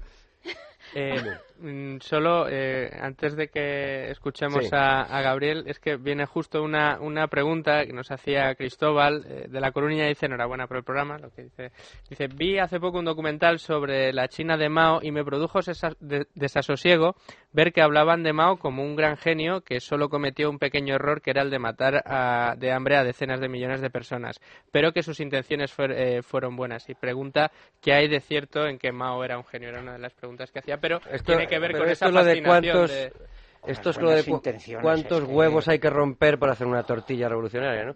¿En qué canal vio el...? Eh, bueno, vamos a dejarlo. No, no, no, Respondan ustedes, respondan ustedes. Eh, porque la pregunta concreta es, Luis Fernando... La pregunta era que había de cierto en que Mao fuera un genio en este sentido. Hombre, Hitler también tuvo su faceta genial, ¿eh? Claro. O sea, si, a eso vamos... enorme, tiene una capacidad enorme. El, el, mover todas esas masas supone... Ahora, es una capacidad que va con... Además, él presumía de que pocos partidos pueden mover, y hablaba de la larga marcha, pueden mover a millones de personas, no, no, diez mil y pico kilómetros, dice, pocos partidos en el mundo hay, evidentemente ninguno. Ahí no, la larga marcha no fue mérito solamente de Mao, ni mucho menos. Pero, bueno, es el que aparece como la o sea, ni mucho menos, eso mm. lo capitalizó luego. Y él era buen estratega y tenía cosas valiosas, pero claro. Es no tener ningún escrúpulo, porque a las masas es muy fácil manejarlas, teniendo los medios, instrumentos, los medios de difusión, el aparato del, Estado, todo eso, a las masas es muy fácil manejarlas. Bueno, Mao sobre nuestras cabezas, a ver cómo nos responde Gabriel Albiac. El maoísmo eh, jugaba eh, lo que en términos psicoanalíticos se puede, se puede describir como el papel de una eh, transferencia. Gracias al maoísmo, ese maoísmo que no es naturalmente la realidad china, sino el maoísmo inventado en la imaginación de los jóvenes sorbonienses y ese final de los 60, gracias al maoísmo se podía, uno, romper radicalmente con el horror eh, soviético, apoyándose además en eh, una ruptura eh, política real, que era la, ruptura entre China y la Unión Soviética, y al mismo tiempo preservar, sin embargo, el componente de épica revolucionaria heredado del siglo XIX, sobre un fundamento que eh, podía parecer impecable, eh, transparente, límpido. ¿Por qué? Pues sencillamente porque de China no se conocía una sola palabra. Es que no nos damos cuenta ahora de hasta qué punto China era opaca en 1966, cuando se forman los primeros grupos eh, maoístas. El primer periodista europeo que recibe autorización para poder viajar eh, por China y hacer un libro sobre China es María Antonieta Machoki. Hasta ese momento no hay ni una sola información. Y María Antonieta Machoki escribe un libro que es un fraude completo, que inventa una China Disneylandia que sin embargo es el único testimonio que existe sobre el maoísmo durante, durante años. Hoy sabemos que el libro de Machoki fue un fraude monstruoso, pero en aquella época se daba como si fuera pues la evidencia de lo que eh, existía en tanto que realidad. Pero en el fondo, la realidad, vamos a ser serios, a los chavales entre 18 y 20 y pocos años que configuran ese maoísmo de final de los 60, la realidad de China nos importaba tres demonios. Lo estupendo de China es que no había manera de eh, que la realidad te estropease tus deseos. Por eso, muchos años después, los maoístas franceses hablaban de aquel maoísmo como Mao en nuestras cabezas o China en nuestras cabezas. Es decir, aquella fantasía que inventamos para poder romper con un horror real, el horror soviético, del cual sí que lo sabíamos todos.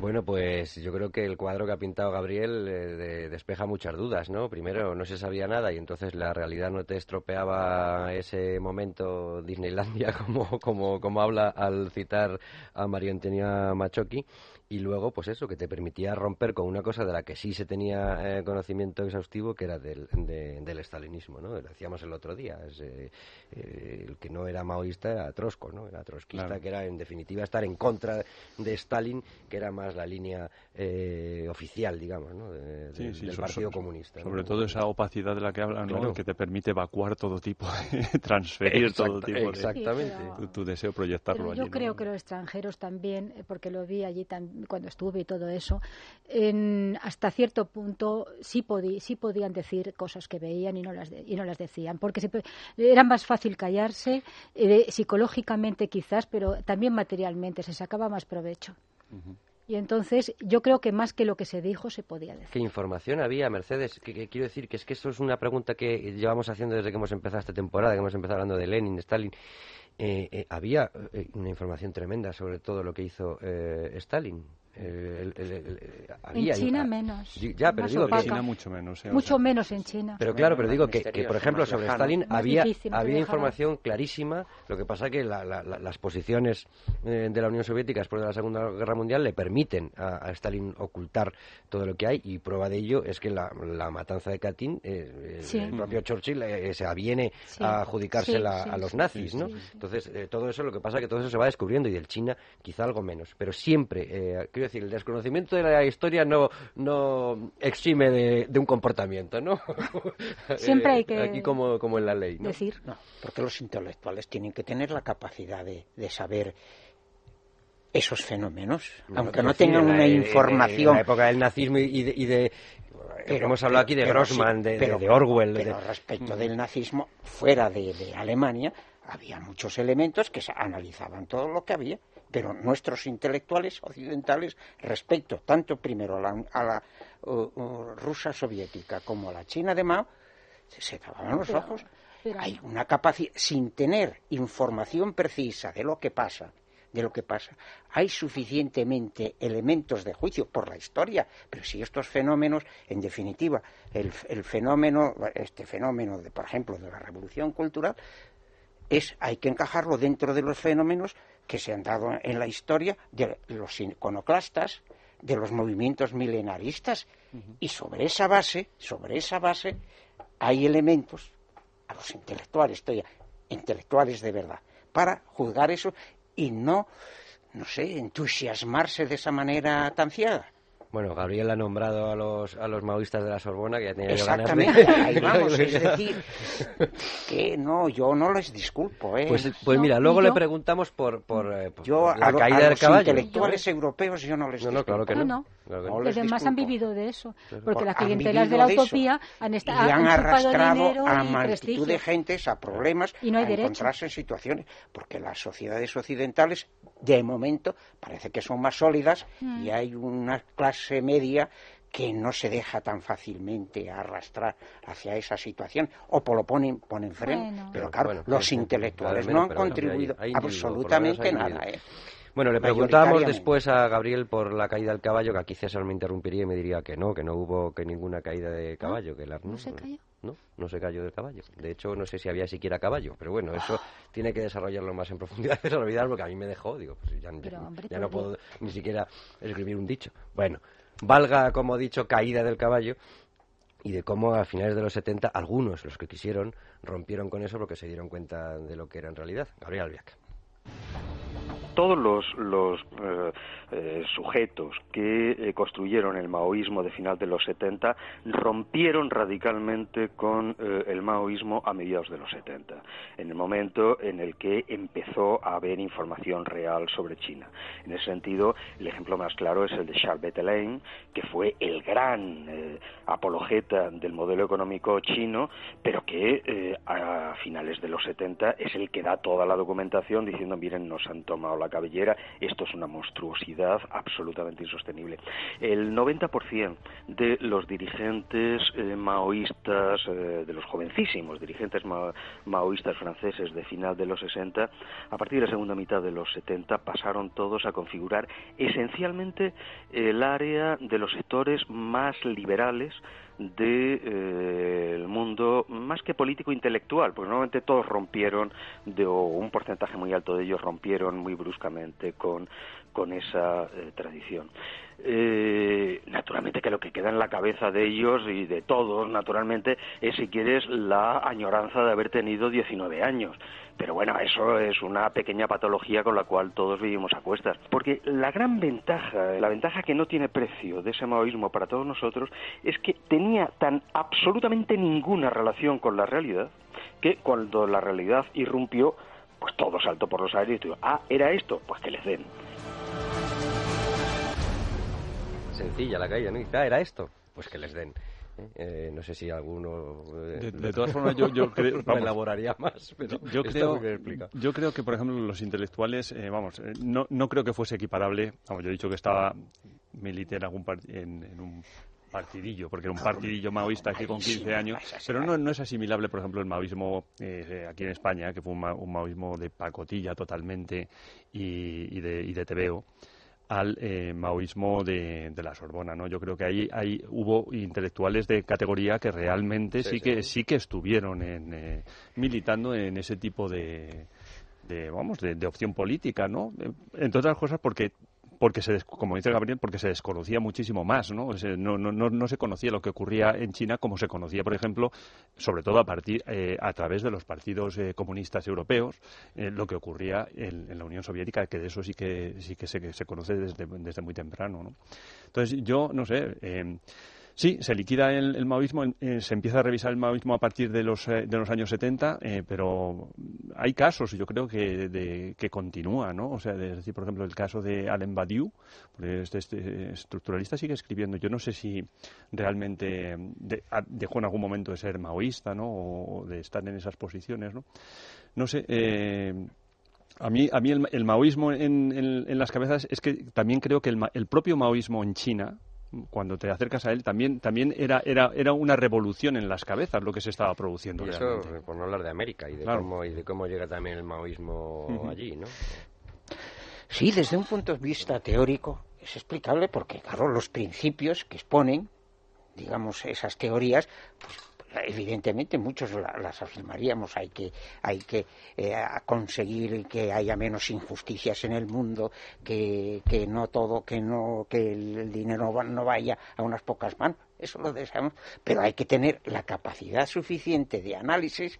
Lo mismo que criticamos digamos estos intelectuales occidentales critican el sistema europeo que tiene vamos occidental que tiene sus aspectos negativos lo que me asombra es el entusiasmo acrítico que tienen hacia esos fenómenos, que podrían aplicar a esos fenómenos pues los elementos de análisis de crítica de tipo teórico y general. Es lo en los jóvenes es comprensible, más que de sobra. Es que los, los, militantes, de hecho, lo que, lo que hacían, yo, recuerdo... El entusiasmo ciego es lo que no acabo de entender. Yo, recuerdo a mí una cosa que me llamaba la atención, fíjate, que me llamaba la atención, pues eh, siendo muy jovencito, era el, la lectura de los clásicos. O sea, decía, pero tú has leído a los clásicos, y la lectura de los clásicos era la lectura pues eh, de las obras de, de, Marx, por supuesto, la lectura de, de Lenin y, y también algún panfletillo que sacó Stalin haciendo un resumen resumen del leninismo y el pensamiento Mao Zedong. Esos eran los clásicos.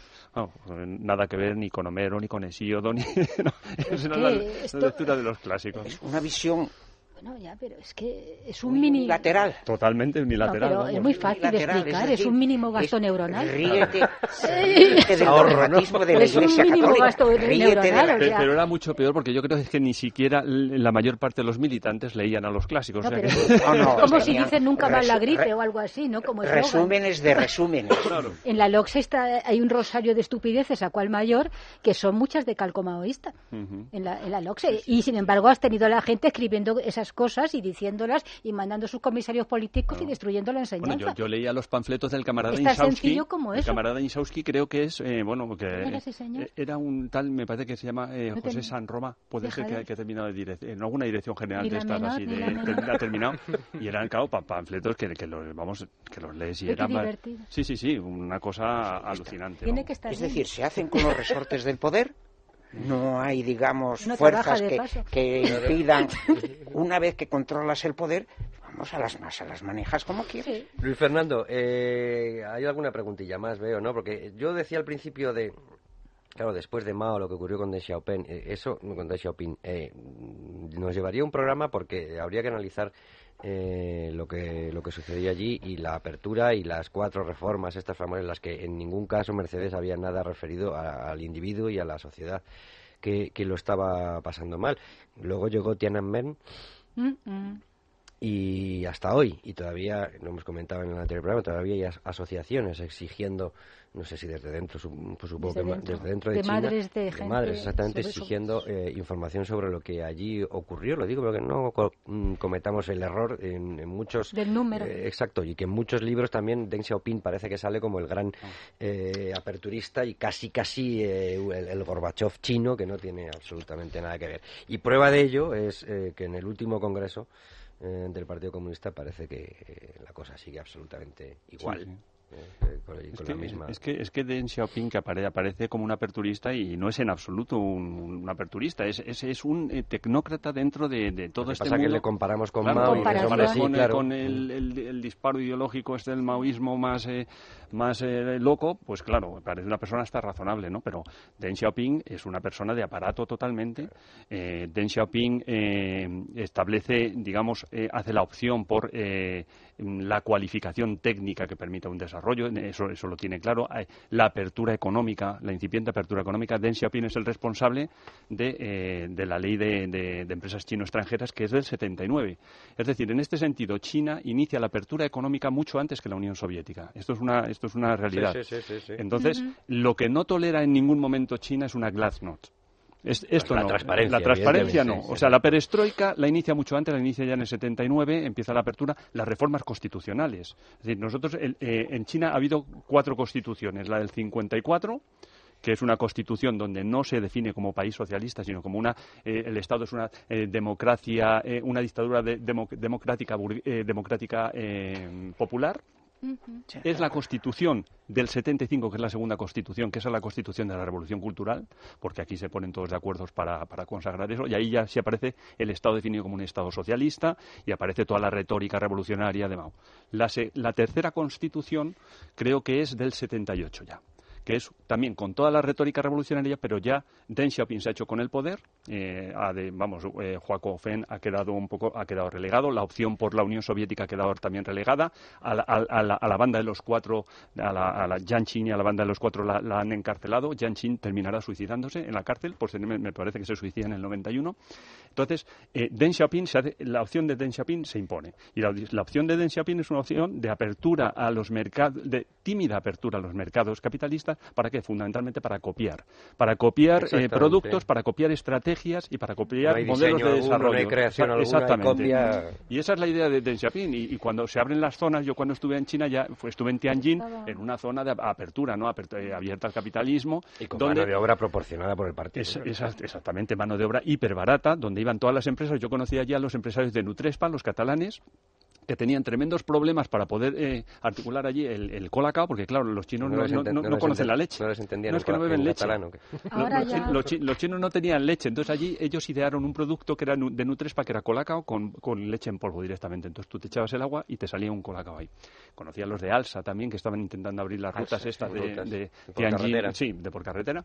En fin, allí estaban todas las industrias occidentales intentando, haciendo uso de mano de obra eh, esclava directamente y sin pagar ningún tipo de, digamos, de pues yo qué sé, de, de, de, sueldo, de sueldo pagaban, pero no, no de bienestar, es decir, era mano de obra perfectamente externalizable y, perpetuamente renovable, ¿no? Era, era muy barata y muy rentable en ese sentido. Y eso es Deng Xiaoping. La última constitución... Y Tiananmen. Y Tiananmen, pero la, antes, la última constitución de China, que es del 82, China se sigue definiendo como un, como un Estado socialista y no se habla ni siquiera todavía de propiedad privada, cosa que sí ocurría en la del 54 no se habla de propiedad privada, se habla de que bueno existe un poco eh, una economía individual, se admite economía individual y es, son con las enmiendas posteriores, hay, en concreto hay una enmienda, pero ya una vez muerto eh, Deng Xiaoping, Deng Xiaoping muere en el 97, hay una enmienda muy importante que es la tercera enmienda a la Constitución del 82 en, el, en, el, en 1999 y ahí ya por primera vez sí que se admite la existencia de propiedad privada y la necesidad de desarrollar esto, o sea que hasta ahí estamos totalmente bajo un control estrictísimo del Partido Comunista que no permite el menor desliz ideológico ni el menor descontrol. Sí, sí, pues como Mercedes, adelante. Quería decir que, es que, claro, en este momento en China también hay otra, también hay, sin embargo, no hay mm, eh, millones y millones solamente de hormigas homogéneas, ni mucho menos, sino que hay gente y que tiene muchísimo mérito y muchísimo valor, chinos, perfectamente chinos, señoras que, madres que reivindican, sigue a través de los años, un señor que se acaba de suicidar porque se ha pasado años escribiendo para eh, que porque su hijo había sido muerto en Tiananmen que hay madres reivindicando esto, que hay, eh, que hay abogados que están defendiendo a gente contra los inmensos abusos de un sistema acostumbrado a ser despótico, a contra, eh, que hay gente así asociaciones de derechos humanos, asociaciones religiosas, que hay eh, gente corriente, bueno, normal, que reivindica lo contrario, que no es un mar ahí, ni muchísimo menos homogéneo, que se acuerden de la imagen de ese señor de pie delante de una serie de tanques, con su bolsita de plástico en la mano ahí ese hombre, porque esos, esa, e, e, esa imagen debe estar ahí siempre. Y, y, que hubo otro que le, que, le, que le aplastaron las piernas, ¿no? que perdió las piernas, por ejemplo. Ahí. Y en este momento hay gente así. En este momento hay gente así y esa gente también nos interesa muchísimo a, todo el mundo. Esa es la gente. Esa, es, la gente esa es la gente que nos interesa. Y esa gente puede ser más gente. Y la reacción de algunos Y puede ser cada vez más gente. Sí, pero luego la se te cae el mundo abajo cuando ves la reacción, y lo comentábamos también en el otro, en el otro programa, la reacción oficial en, en, en, Occidente. Del oficial hay que pues por ejemplo, Pues por ejemplo, cuando eh, Liu Xiaobo, eh, Xiaobo el, el, premio Nobel, mm. y cómo eh, en todas partes dijeron, bueno, sí, que haya libertad, pero no vamos a hacer una política de esto, oye, que no deja de ser China y no queremos líos. Entonces, en fin. Precisamente sobre la influencia con, otros países en los últimos años de Mao, nos pregunta Ana de Alicante, dice, se conoce poco de las relaciones de Mao con los Estados Unidos, al menos yo no he leído mucho. Dice, recuerdo una visita de Nixon a China, las imágenes eran horrendas, los dos líderes sentados en sillones viejos. Dicen que Nixon... Con detrás, mirando. sí. Dice, Dicen que Nixon no sabía muy bien qué le estaba diciendo Mao. Dice, ¿qué nos pueden contar eh, de este encuentro los invitados? ¿Produjo efectos positivos para China o para Estados Unidos? Eh, sí, la primera, sí, sí, claro que sí.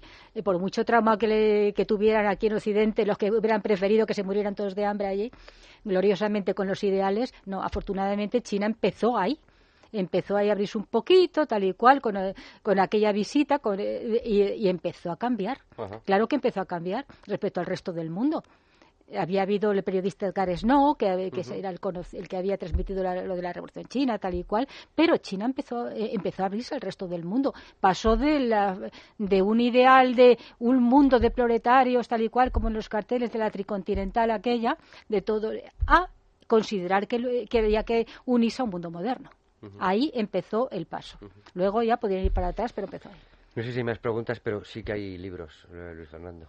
Sí, hay libros, bueno... Hay que añadir a nuestra larga lista de libros los de, por ejemplo, los de Mercedes.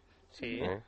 que vamos a, no no no hombre por supuesto no, que digo que a la larga lista de libros que estamos eh, eh, añadiendo hay que añadir muchos libros no Sí, hay que añadir muchos libros, entre ellos este maravilloso que me has enseñado. El de caligrafía, bueno, este es mío. Este es una preciosidad este es mío nada más.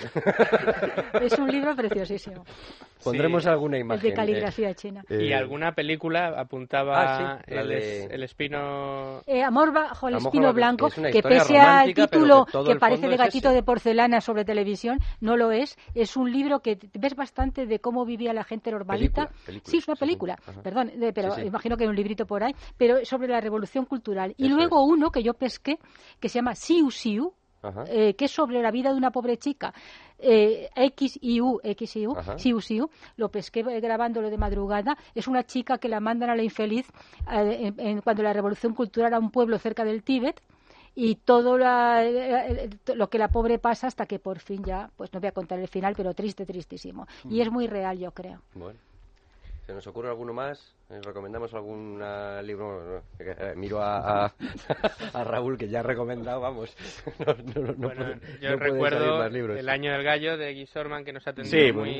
esos, ya están eh, ya están reseñados. Sí, bueno, sí. Bueno, Vientos amargos El Año del Gallo, Mao, la historia desconocida, Cisnes salvajes, La Segunda Revolución China, Archipiélago Orwell, Maos eh, Last Revolution de Roderick, eh, eh, Laogai, creo que lo digo. Laogai, yo siempre digo Laogai, pero claro, aquí los que saben hablar chino. De, Chinese Gulag y eh, China contemporánea y la China del siglo XX. Pues se puede añadir otro de. me imagino que será un chino norteamericano porque se llama Immanuel. C, pues HSU, no sé cómo se pronunciará eso. HSU, su, ¿no? Su, Que es, está en inglés, que es The Rise of Modern China. Muy bien. Pues ese lo recomendaremos eh, también para de la de la Oxford University. Ajá. Perfecto. Y es bastante reciente, de 1999, o sea que... Pues, pues apuntado queda, y, apuntado queda y ahora prepararnos para presentarles a todos nuestros oyentes la próxima semana a otros amiguitos de la humanidad. Como, otros, asiáticos. Como, como Pol Pot, como Ho Chi Minh, como... Muy ayudados por China. Eso todavía es mucho más terrible. Bien, pues eso, eso hay que analizarlo porque por muchas imágenes que muestren de estanterías llenas de calaveras, eh, bueno, pues Pol Pot sigue, estando, sigue siendo alguna persona, exacto, que sigue siendo. En fin, lo haremos. Muchas gracias, Luis Fernando. A ver cómo nos sale el próximo programa, que cada vez nos cuesta menos trabajo, ¿verdad? Gran productor y escritor, eh, Luis Fernando Quintero. Muchas gracias a los tres. Gracias y gracias, también a, Nacho Martín, que ha estado ahí soportándonos, pero también escuchando, que estos temas les gustan mucho. A ustedes, hasta la semana que viene, amigos. Muy bien.